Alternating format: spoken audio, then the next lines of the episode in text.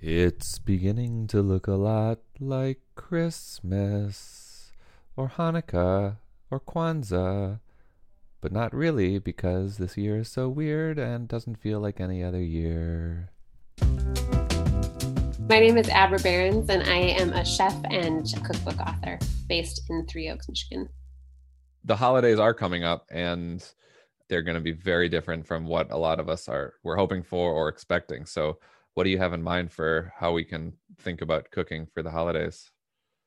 The beauty of of holiday food is that it is there's so many traditions and there's so many things that we like make us like they signal the holidays or like you know what is the dish that it's not thanksgiving without that dish there but now that the holidays are sort of all wonky because of this like terrible virus if you find yourself trying to fulfill a preconceived notion of what it's supposed to be just stop.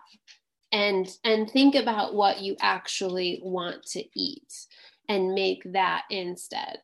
You know so that if it's like well we always make you know crown roast or you know we always make this thing maybe you can just stop and think right but everything is off the table this year. So like what do you just actually want to eat? And then let that be your guiding force. You're talking about kind of like detaching from expectations and like being okay with the moment.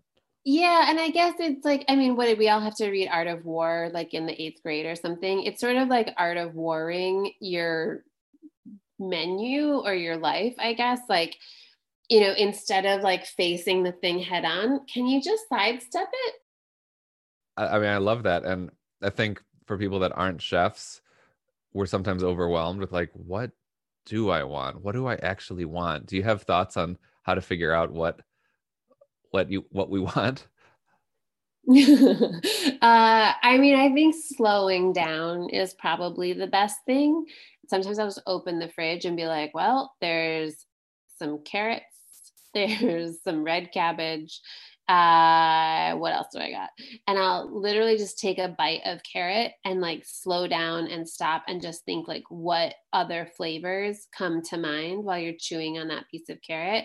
And then I'll just make those. So, like, if I'm eating a carrot and I want something spicy, then I'll just put like a chili oil with it or, you know, some sort of like spicy pepper or if I want something, you know, kind of even sweeter, maybe I would roast them with like maple syrup, you know, the way you would sweet potatoes or whatever. So I think that you can do some of that sort of thinking.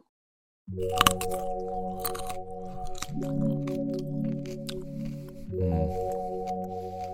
Carrots. Abra Berens' book is Ruffage, a practical guide to vegetables. As always, I really want to hear your food related advice. Give me a call on the hotline 844 935 BEST. That's 84. Mm, sorry, carrot in my throat. Mm. That's 844 935 BEST. And if you're enjoying this show, please consider leaving a rating or review on Apple Podcasts. Thanks so much.